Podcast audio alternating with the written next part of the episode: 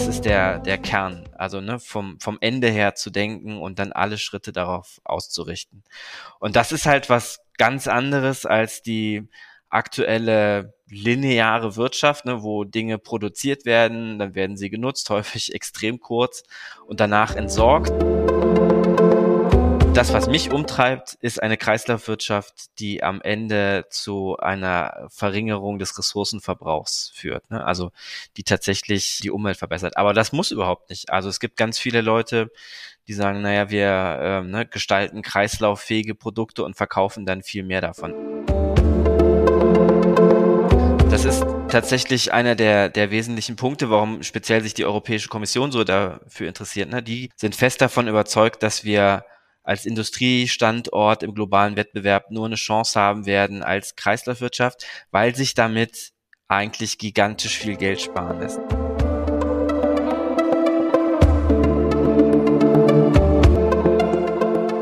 Das war Henning Wills für Folge 8 von Future Economies. Ich bin Henny, cool, dass ihr dabei seid. Hi, ich bin Vicky und ich darf heute meine erste Folge moderieren. Und zwar geht es heute um das Thema Kreislaufwirtschaft. Dass wir nicht weiter unbegrenzt Ressourcen verbrauchen können, wenn wir die planetaren Grenzen einhalten und unsere Ökosysteme schützen wollen, scheint ja klar zu sein. Das heißt, wir müssen die Art und Weise, wie wir heute wirtschaften, ändern. Ein Ansatz, der darauf abzielt, einen verantwortungsvolleren Umgang mit unseren Ressourcen zu schaffen, ist die Kreislaufwirtschaft. Kurz gesagt geht es bei der Kreislaufwirtschaft darum, Stoffkreisläufe zu schließen, wodurch weniger Ressourcen verbraucht werden sollen und weniger Abfall produziert wird was dann wiederum zu einem geringeren Emissionsausstoß und weniger Umweltverschmutzung führen soll. In dieser Folge wollen wir also schauen, was sich hinter dem Konzept der Kreislaufwirtschaft genau versteckt und inwiefern das schon umgesetzt wird.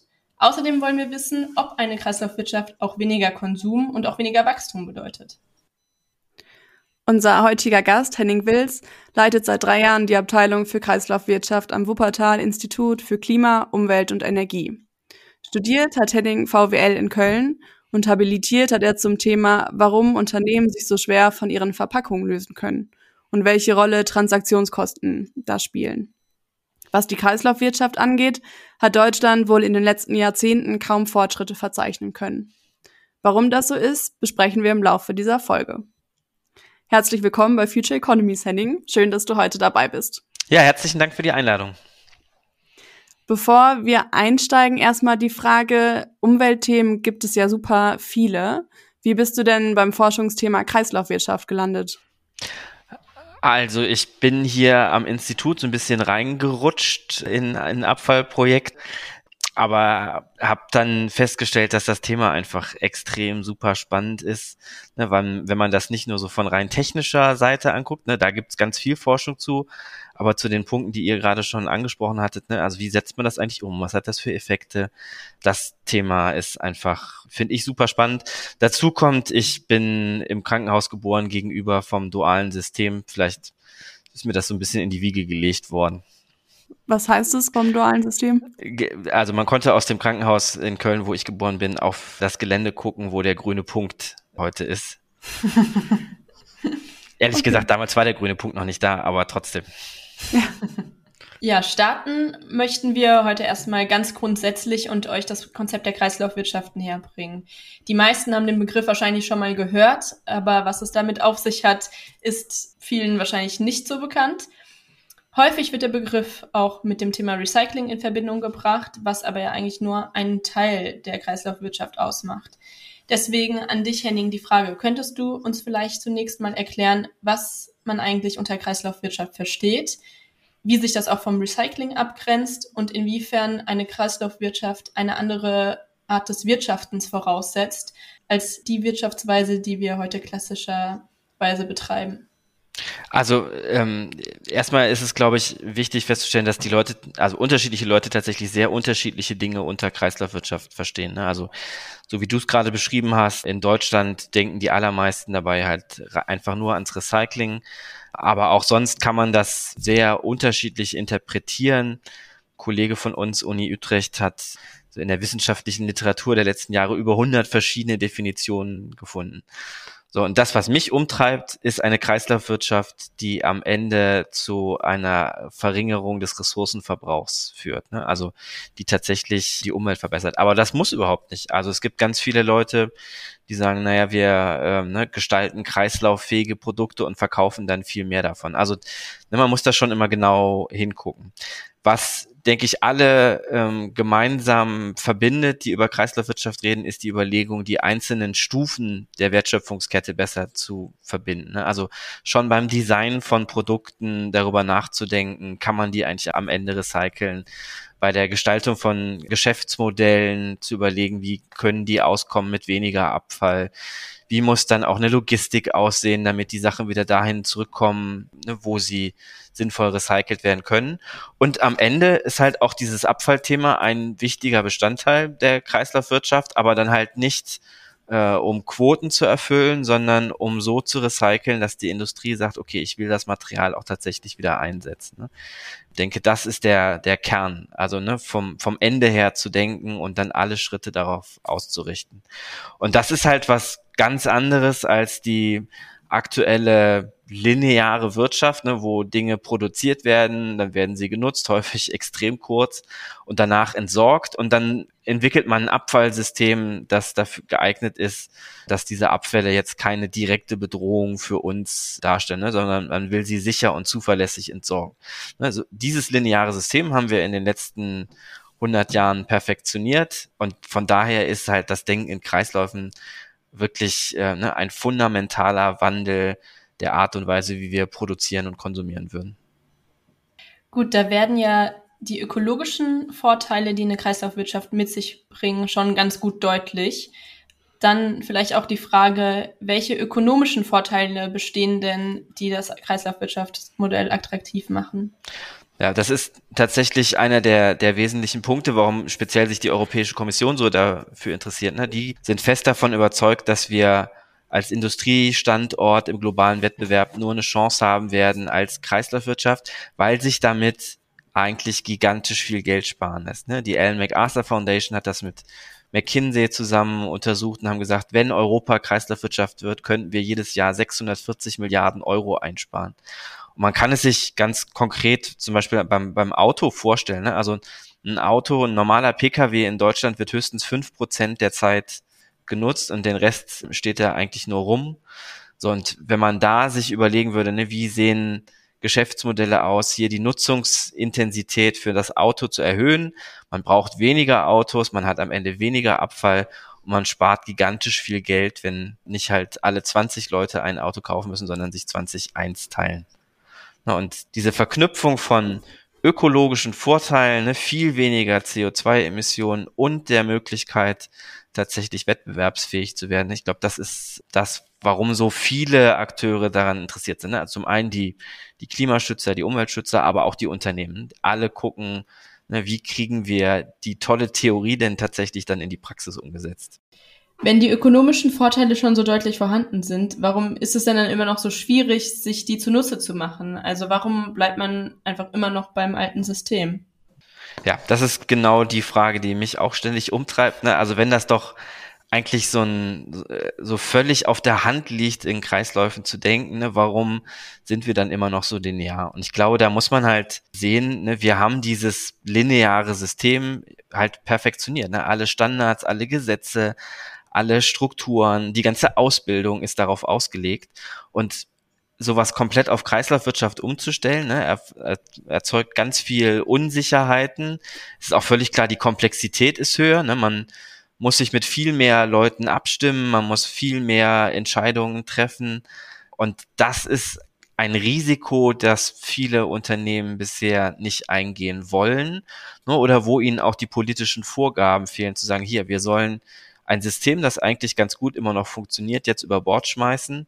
Warum sollten wir das? Wo wollen wir eigentlich mit dem Thema hin? Wer stellt sicher, dass wenn ich jetzt hier Geld in die Hand nehme, ich das nicht völlig umsonst investiere? Und sagen wir jetzt aber mal, es gibt da ein Unternehmen, ähm, das gerne das, diese Kreislaufwirtschaft für seine Produktion umsetzen will. Da unterscheidet man ja auch so zwischen kleineren und größeren Transformationsschritten, die man da angehen kann. Kannst du das mal ein bisschen aufdröseln, was man darunter versteht? Genau, also Kreislaufwirtschaft, ne, wenn man sich das mal genauer anguckt, können sehr viele Dinge sein. Ein relativ simpler Ansatz ist, anstatt neuen Materialien recycelte Materialien zu nehmen. Ne? Also das Produkt bleibt eigentlich genau dasselbe, aber man verwendet halt andere Ausgangsstoffe.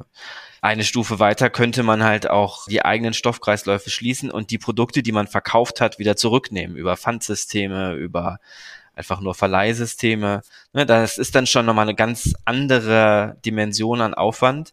Und der, der nächste Schritt oder der, der, der letzte Schritt, die Königsklasse, sind dann die wirklich zirkulären Geschäftsmodelle, wo entweder das Produkt oder die Materialien im Besitz des Unternehmens bleiben, sondern das eigentlich nur den Service und die Dienstleistung äh, verkauft. Ne? Also alles würde unter dem Begriff Kreislaufwirtschaft laufen, aber ist für das Unternehmen natürlich mit ganz unterschiedlichen Aufwänden verbunden.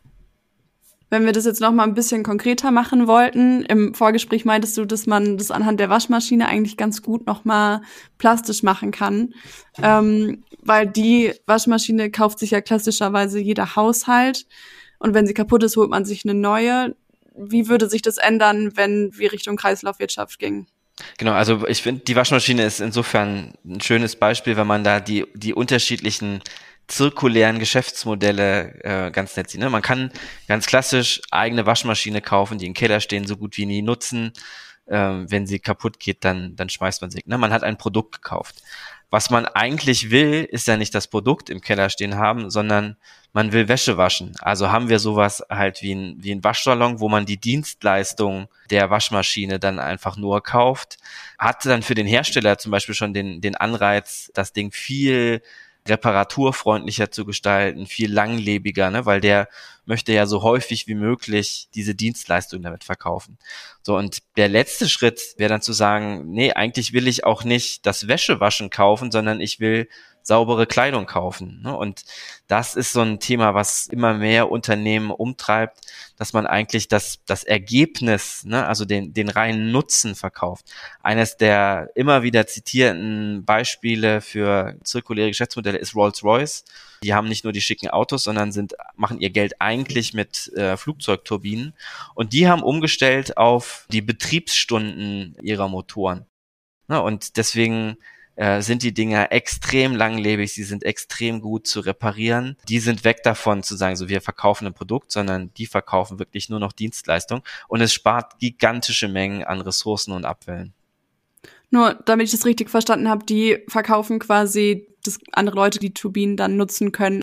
Genau, die verkaufen an Airbus oder Boeing halt nicht mehr äh, die Turbine unterm, unterm Flügel, sondern sagen, ihr bezahlt uns nach Betriebsstunden die die Maschine dann läuft. Ne? Und wir sorgen immer dafür, wenn das Ding mal nicht funktioniert, dass es so schnell wie möglich repariert wird, weil sie halt ne, Betriebsstunden verkaufen wollen. Und denen halt anders als bei den klassischen Systemen nicht egal ist, was passiert denn eigentlich mit dem Produkt, nachdem ich es einmal verkauft habe. Ja, das zeigt ja eigentlich, dass so ein Kreislaufwirtschaftsmodell auch ökonomisch sinnvoll sein kann oder ökonomisch rentabel. Du hast ja jetzt vorhin schon bist du ein bisschen darauf eingegangen, inwiefern die Hürden da auf, aus unternehmerischer Sicht bestehen. Inwiefern gibt es denn da auch äh, Hürden auf politischer oder individueller Ebene? Genau, also äh, gucken wir uns mal auf politischer Ebene an. Ne? Also alle würden immer unterschreiben, klar wollen wir Kreislaufwirtschaft werden ne, das ist so ein Thema, da ist keiner dagegen. Aber die Frage ist halt, wie sehr unterstützt man denn dann, dann tatsächlich die Umsetzung?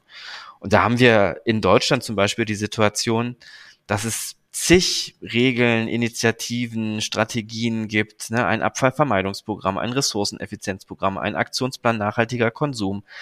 Die haben alle unterschiedliche Indikatoren, alle unterschiedliche Ziele. Ne? Also es ist so ein, ein Flickenteppich äh, von unterschiedlichsten Regelungen. Und für die Unternehmen fällt es dann halt so ein bisschen schwer zu verstehen, was will die Politik.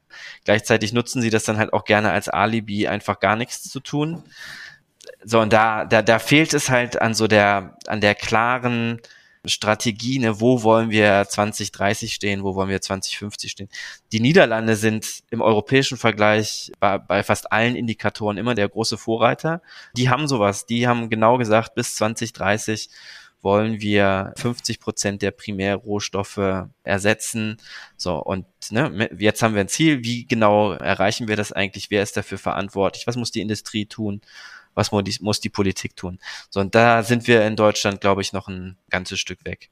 So, und dann die zweite Frage, die du meintest, auf individueller Ebene ich bin da immer so ein bisschen vorsichtig, de, de, dem Individuum dann eine Verantwortung dafür zuzuschieben, irgendwie sich kreislauforientiert zu verhalten. Also wenn, wenn ich in den Supermarkt gehe, ich kann dir nicht sagen, welche Verpackung kann jetzt eigentlich tatsächlich recycelt werden und ich kann auch nicht sehen, wie viel recyceltes Material ist da drin. So, also das ist Aufgabe der Politik, mich mit den richtigen Informationen zu versorgen, damit ich mein Geld dann sinnvoll ausgeben kann. Ne? Und es bringt herzlich wenig zu sagen, der Kunde will das nicht, also tun wir es nicht. Dann haben wir uns auch noch gefragt, was so die politischen Rahmenbedingungen angehen. Also du hast ja gerade schon diese verschiedenen Programme genannt, die es äh, von Seiten der Bundesregierung gibt. Und da habe ich gelesen, das fand ich ganz spannend, ähm, dass eben dieses Programm zur Ressourceneffizienz immer wieder erneuert wurde. Aber unterm Strich hat sich die Ressourcenproduktivität Deutschlands laut dem Statistischen Bundesamt von 2017 auf 2021 um genau ein Prozent verringert. Wie kann es denn sein, dass diese Programme so unerfolgreich waren? Ja, wie du so gesagt hast, ne? also wir haben so einen gewissen Fortschritt, je nachdem, welchen Indikator man sich anguckt, ist der halt entweder lächerlich gering oder immer noch viel zu gering. Also wir, wir werden besser, aber viel zu langsam das ist dann genau das Problem von solchen Programmen. Ähm, jede einzelne Maßnahme, die in diesem Programm drinsteht, würde ich unterschreiben. Aber da steht halt ganz viel, die Unternehmen sollten. Es wäre wünschenswert, wenn. Ne, es fehlt die Verbindlichkeit da drin. Ne? Also wir wissen alle, wir werden immer mehr Elektroschrott haben äh, wenn Produkte nicht reparierbar sind. So, und dann steht da drin, Reparierbarkeit, modularer Aufbau von Produkten soll unterstützt werden. Aber das muss man dann halt auch wirklich in stringente Umsetzung bringen. Und dafür sind dann häufig andere Ministerien zuständig. Ne? Also Ökodesign liegt im Wirtschaftsministerium. Die Frage reduzierter Mehrwertsteuersatz für Reparaturdienstleistungen, wie wir in vielen EU-Ländern haben, ist eine Frage des Finanzministeriums. So, und wenn das nicht klar geregelt ist, wer ist dafür eigentlich zuständig, dann kann da in solchen Programmen drinstehen, was möchte. Es fühlt sich keiner dafür zuständig, das tatsächlich auch umzusetzen. So, und in aller Transparenz, also wir, wir sind sagen der, der wissenschaftliche Begleitpartner für dieses Programm Ressourceneffizienz und sollen untersuchen, warum passiert das denn nicht so richtig. Sondern mir, mir tut das halt manchmal auch, also echt persönlich weh, ne? wenn man sieht, dass da einzelne Maßnahmen halt dann einfach immer vor die Wand laufen und nicht in die Umsetzung kommen. Ist es dann auch so ein Kommunikationsproblem zwischen Politik und Unternehmen oder ist es wirklich so dieses, dass es einfach nicht koordiniert ist und deswegen nicht alle an einem Strang ziehen? Es ist eine Frage der Verantwortlichkeit, glaube ich. Ne? Also wenn du versuchst zu verstehen, wer ist denn eigentlich in der Bundesregierung verantwortlich für das Thema Kreislaufwirtschaft, sagen sie alle, wir nicht. Ne? Mhm. Wir sind zuständig für Ressourceneffizienz, wir sind zuständig für Produktdesign, wir sind zuständig für, ne? also es, es fühlt sich keiner da so richtig in der Verantwortung, weil auch keiner dafür die Kompetenzen bei sich gebündelt hat. Ne? Also wir merken das immer wieder beim Thema Abfallvermeidung, das ist auch so eins meiner Lieblingsthemen. Wenn du die Leute, die für Abfallmanagement zuständig sind, auch zuständig machst für Abfallvermeidung, dann sagen die halt völlig zu Recht, naja, was sollen wir uns da Ziele setzen? Wir können es nicht beeinflussen. Ne? Und das macht das Thema Kreislaufwirtschaft halt so komplex. Ne? Du brauchst alle Akteure an einem Tisch, aber sobald du so viele an einem Tisch hast, ist es auch immer ganz einfach zu sagen, die anderen sollen erstmal machen. Okay. Auf der europäischen Ebene sieht das Ganze ja ein bisschen vielversprechender aus, denn die Kreislaufwirtschaft soll da ein großer Teil des Green New Deals werden. Äh, Circular Economy Action Plan nennt sich das. Kannst du uns einmal erklären, welche Maßnahmen dahinter stecken und wie verbindlich das für Unternehmen innerhalb der EU werden soll? Also genau, der, der, der, dieser Circular Economy Action Plan war einer der ersten konkreten Umsetzungspläne für den Green Deal, die die neue Kommission vorgelegt hat.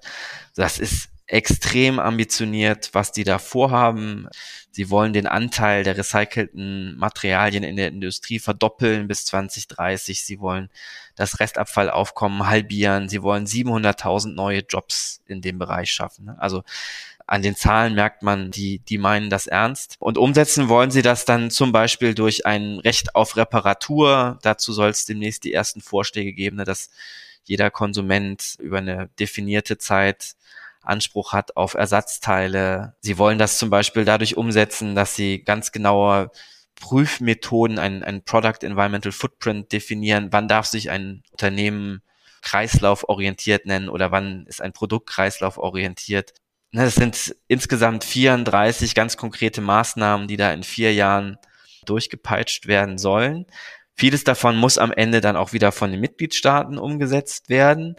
Aber in vielen Bereichen legt die Kommission dann halt auch fest hier, so das ist jetzt sofort geltendes Recht. In der Batterierichtlinie zum Beispiel ist jetzt festgelegt, bestimmte Stoffe müssen zu bestimmten Anteilen recycelt werden und alle Daten, wie ist das Produkt hergestellt worden, was ist da jetzt genau drin, sollen in einem Produktpass gespeichert werden. Und das soll dann den Recyclern am Ende helfen, das Ding wieder richtig auseinanderzunehmen und äh, richtig zu recyceln. Ne? Und nach dem Muster hat die Kommission gesagt, wollen sie jetzt halt die ganzen anderen Stoffströme auch durchgehen. Ne? Textilien, Verpackungen, Fahrzeuge. Also die gehen da relativ systematisch durch und definieren, wie sollen Produkte aussehen, wie sollen sie genutzt werden und wie sollen sie recycelt werden. Das heißt, es geht im Kern schon darum, auch die Geschäftsmodelle zu ändern. Kann man das so sagen? Sie wollen die Rahmenbedingungen verändern, dass zirkuläre Geschäftsmodelle sich am Ende rechnen. Also ich glaube, kaum einer hat die Illusion, äh, den Unternehmen zu sagen, hier, du musst das jetzt folgendermaßen gestalten, ähm, sondern man will dafür sorgen, dass es sich halt rechnet. Also zum Beispiel dadurch, dass man in ganz vielen Bereichen sagt, Kunststoffe müssen in Zukunft zu 25 Prozent aus recyceltem Material bestehen. Das schafft eine riesige Nachfrage nach recyceltem Kunststoff und führt dazu, dass die Recycler dann wirklich Geld in die Hand nehmen, um neue Anlagen zu bauen, sich neue Systeme überlegen, wie kann ich das besser sammeln, ne, sich überlegen, wo kann ich vielleicht auch Pfandsysteme installieren, damit ich das äh, wirklich sehr, sehr sortenrein und ohne irgendwelche Verschmutzungen wieder zurückbekomme. Ne? Und ne, über solche Mechanismen einfach zu sagen, in Zukunft 25 Prozent Pflichtanteil recycelter Materialien will man dann die Industrie dazu kriegen, das Geld in die Hand zu nehmen. Hast du von denen auch schon Rückmeldungen zu dem äh, Circular Economy Action Plan mitbekommen? Also wird es von der Industrie begrüßt oder sehen die da eher so Herausforderungen jetzt auf sich zukommen? Natürlich ist nicht jeder glücklich damit, wenn die Politik einem ne, so auch wirklich in die Gestaltungsfreiheit für Produkte reingeht. Aber insgesamt ist die Industrie, glaube ich, mittlerweile aufgewacht und hat gemerkt, wenn wir nicht in Richtung Kreislaufwirtschaft gehen, dann gefährden wir unsere eigene Geschäftsgrundlage.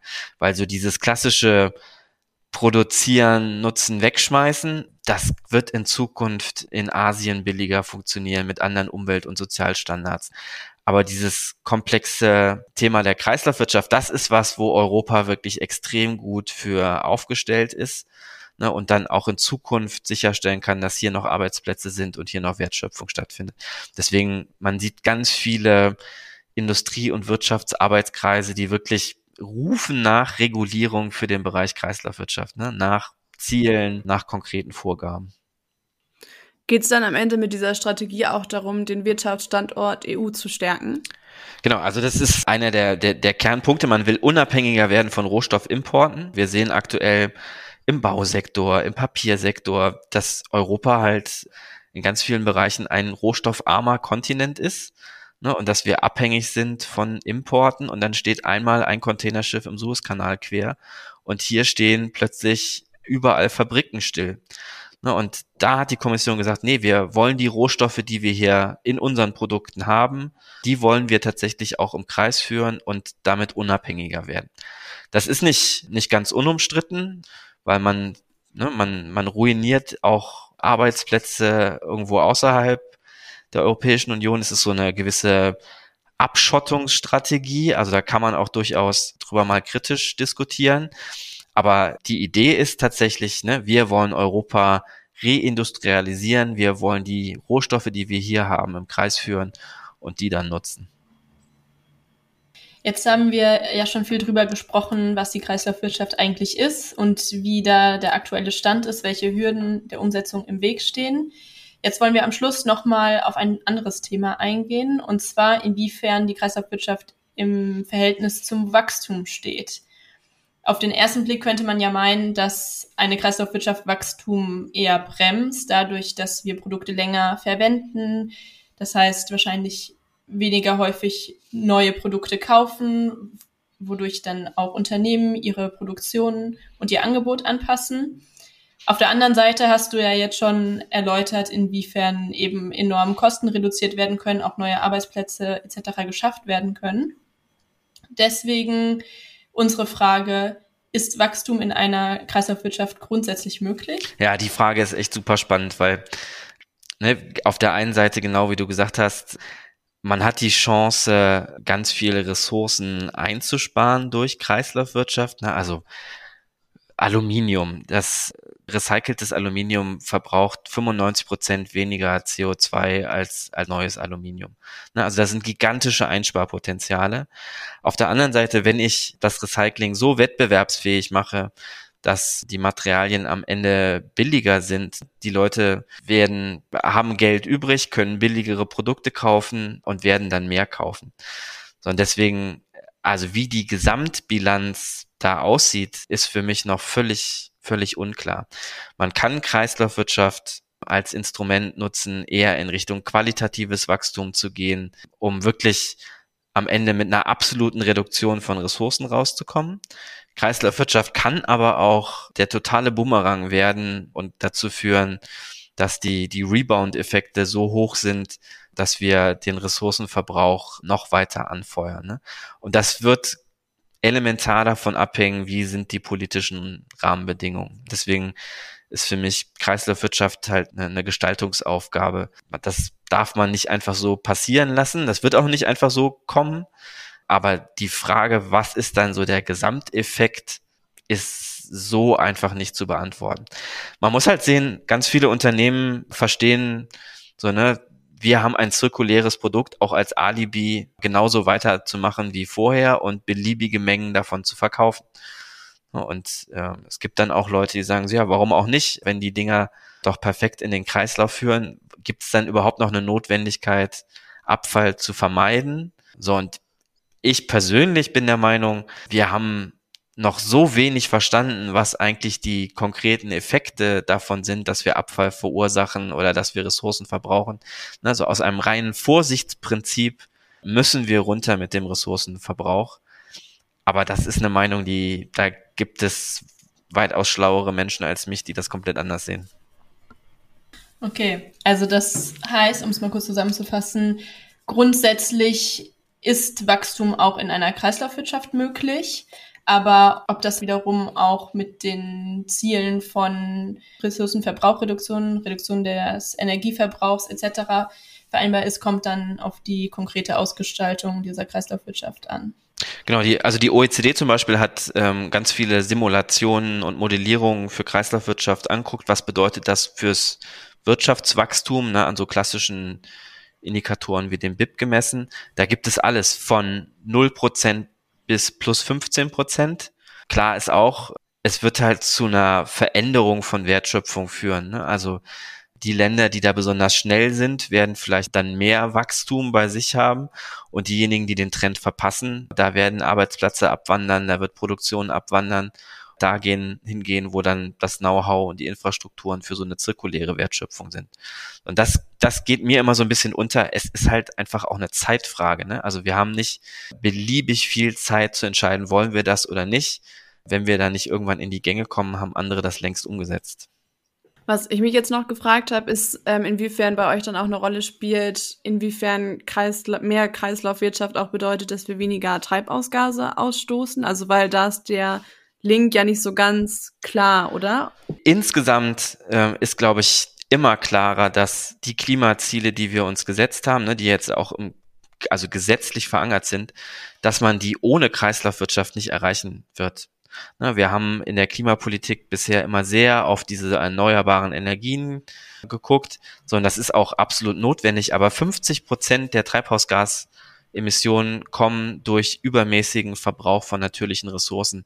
Und das wird man ohne Kreislaufwirtschaft nicht in den Griff kriegen wir haben die letzten zwei Jahre mit ganz vielen Industriepartnern und, und anderen Forschungseinrichtungen das angeguckt und das auch versucht zu modellieren. Und es ist völlig klar, selbst ein Zwei-Grad-Ziel äh, ne, und die damit verbundenen Emissionen für Deutschland wird man ohne eine wirklich ganz harte Kreislaufwirtschaftsstrategie und Umsetzung nicht erreichen können. Und das fehlt mir immer noch so ein bisschen in der Debatte. Dann haben wir immer Klimasofortprogramme. Da steht dann kein Wort zu Kreislaufwirtschaft drin. Es steht da nicht drin, weil es länger braucht. Ne? Es ist ein so fundamentaler Wandel, dass alles das, was wir da tun, wahrscheinlich in zehn Jahren dann Effekte haben wird. Und das ist dann vielen in der Politik nicht schnell genug und deswegen gehen sie es gar nicht erst an. Und das wird irgendwann, ja, wird den Leuten auffallen, dass wir da riesige Chancen zurzeit noch vertun. Hm. Gibt es denn da, also dann andere Akteure, ich weiß nicht, aus der Zivilgesellschaft oder wirklich auch ein Zusammenschluss von Unternehmen oder so, die dem so ein bisschen entgegenwirken wollen? Also, weil wenn wir halt zurückschauen, dann sehen wir, okay, in den letzten 20 Jahren hat sich da nicht so viel getan. Irgendwas muss sich ja dann ändern, oder? Das ist halt, also, oder ist es jetzt der Impuls durch die EU, der da so ein Umdenken bewirken kann? Also wie gesagt, zurzeit äh, erleben wir das so, dass auf Industrieseite da sehr, sehr viel Bereitschaft ist, gemeinsam nachzudenken, wie, wie geht das eigentlich, was braucht es denn? Selbst Industrieverbände gründen jetzt Circular Economy Arbeitskreise und Plattformen. Also es ist nicht so, dass die Industrie sich da komplett verweigert, aber es ist natürlich so, dass die Unternehmen, die da wirklich vorangehen, sich dann auch wünschen, dass klar wird, wer, wer tut hier wirklich was und wer macht eigentlich nur Greenwashing und sitzt nur dabei. Ne? Also es, es fehlt noch an den, den richtigen Anreizstrukturen und es fehlt so an diesem Level Playing Field, ne, wo dann die, die aktiv sind, auch wirklich belohnt werden. Aber es ist völlig klar, also manchmal halt der Industrie noch klarer als der Politik. Wir müssen da was tun. So, und jetzt, wir nehmen den Podcast ja auf, gerade während der Koalitionsverhandlungen. Da muss was drinstehen zum Thema Kreislaufwirtschaft. Ne? Also das muss ein Kernbestandteil zukünftiger Klima- und Industrie- und Innovationspolitik sein. Ja, bin ich auch schon gespannt, was dabei rauskommt. Dann würde ich sagen, Henning, vielen Dank für die ganzen Einblicke in das Thema Kreislaufwirtschaft. Schön, dass du dabei warst. Ja, wie gesagt, nochmal ganz herzlichen Dank für die Einladung. Damit sind wir auch schon am Ende unserer Folge mit Henning Wills, die deutlich gemacht hat, die Kreislaufwirtschaft muss das Wirtschaftsmodell der Zukunft werden. Allerdings wird das sehr davon abhängen, in welchem Ausmaß das Modell ausgelegt und realisiert wird. Idealerweise ermöglicht eine Kreislaufwirtschaft eine tatsächliche Reduktion des Ressourcenverbrauchs. Also, dass sich Geschäftsmodelle ändern, weg vom individuellen Konsum hin zum Ausleihen und zum Leasen. So müsste sich dann nicht mehr jeder seine eigene Waschmaschine kaufen, sondern vielmehr die Dienstleistung.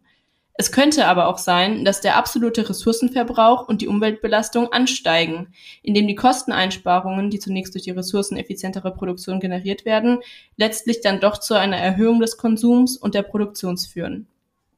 Das heißt, in der Gesamtbilanz könnte diese effizientere Produktionsweise dann wieder zu einem Anstieg des Ressourcen- und Energieverbrauches führen, was auch als Rebound-Effekt bezeichnet wird. Kreislaufwirtschaft ist also nicht gleich Kreislaufwirtschaft. Was uns Henning auch noch erklärt hat, ist, warum der Umstieg auf eine Kreislaufwirtschaft auch zur Wettbewerbsfähigkeit von EU-Unternehmen beiträgt. Das hat auch die Politik bereits erkannt, denn zumindest auf EU-Ebene wurde da der Circular Economy Action Plan vorgelegt, der die Kreislaufwirtschaft im großen Stil vorantreiben wird. Dadurch wird sich vielleicht auch in Deutschland bald etwas ändern. Das war die achte Folge von Future Economies mit Henning Wills vom Wuppertal-Institut. Falls wir nicht alle eure Fragen beantwortet haben, unter hallo at future-economies.de sind wir immer für euch erreichbar. Damit sagen wir Tschüss, bis zum nächsten Mal. Ciao.